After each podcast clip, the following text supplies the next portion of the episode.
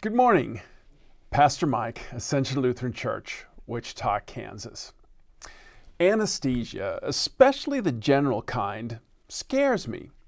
I know statistically it's not dangerous. You only have about a 1 in 100,000 chance of not waking up, which means 99,999 times you will.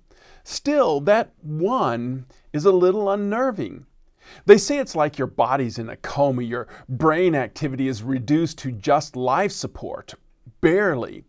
Everything still works except the part of the brain that recognizes input and decides what to do with it. It's asleep while time moves on. With my second brain surgery, it was about 10 a.m. when I was wheeled into the surgical room.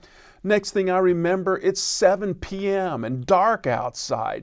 Nine hours gone in an instant, according to my senses.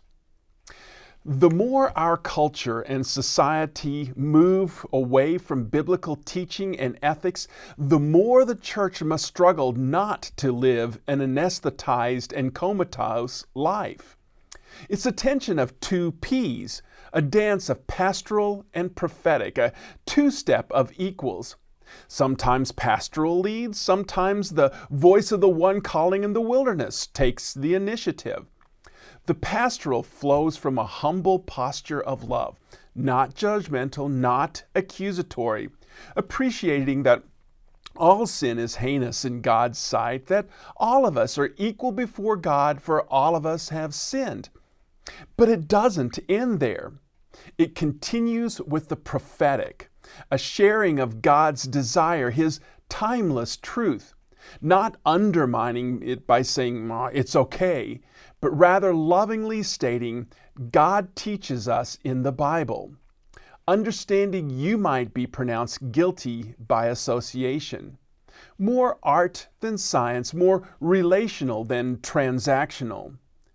What we want to live is love that does not leave, I love you no matter what, and truth that doesn't pretend. What you did was wrong. The pastoral prophetic role of the church is not going to get easier. Public persecution of those who adhere to the full spectrum of Jesus' teaching will only increase. That horse has left the barn decades ago. It's now a matter of how you want to live. Comas don't require much, but breathing and doing do. How will you live the full spectrum of Jesus' love and teaching this week, this month, this life? Have a blessed day.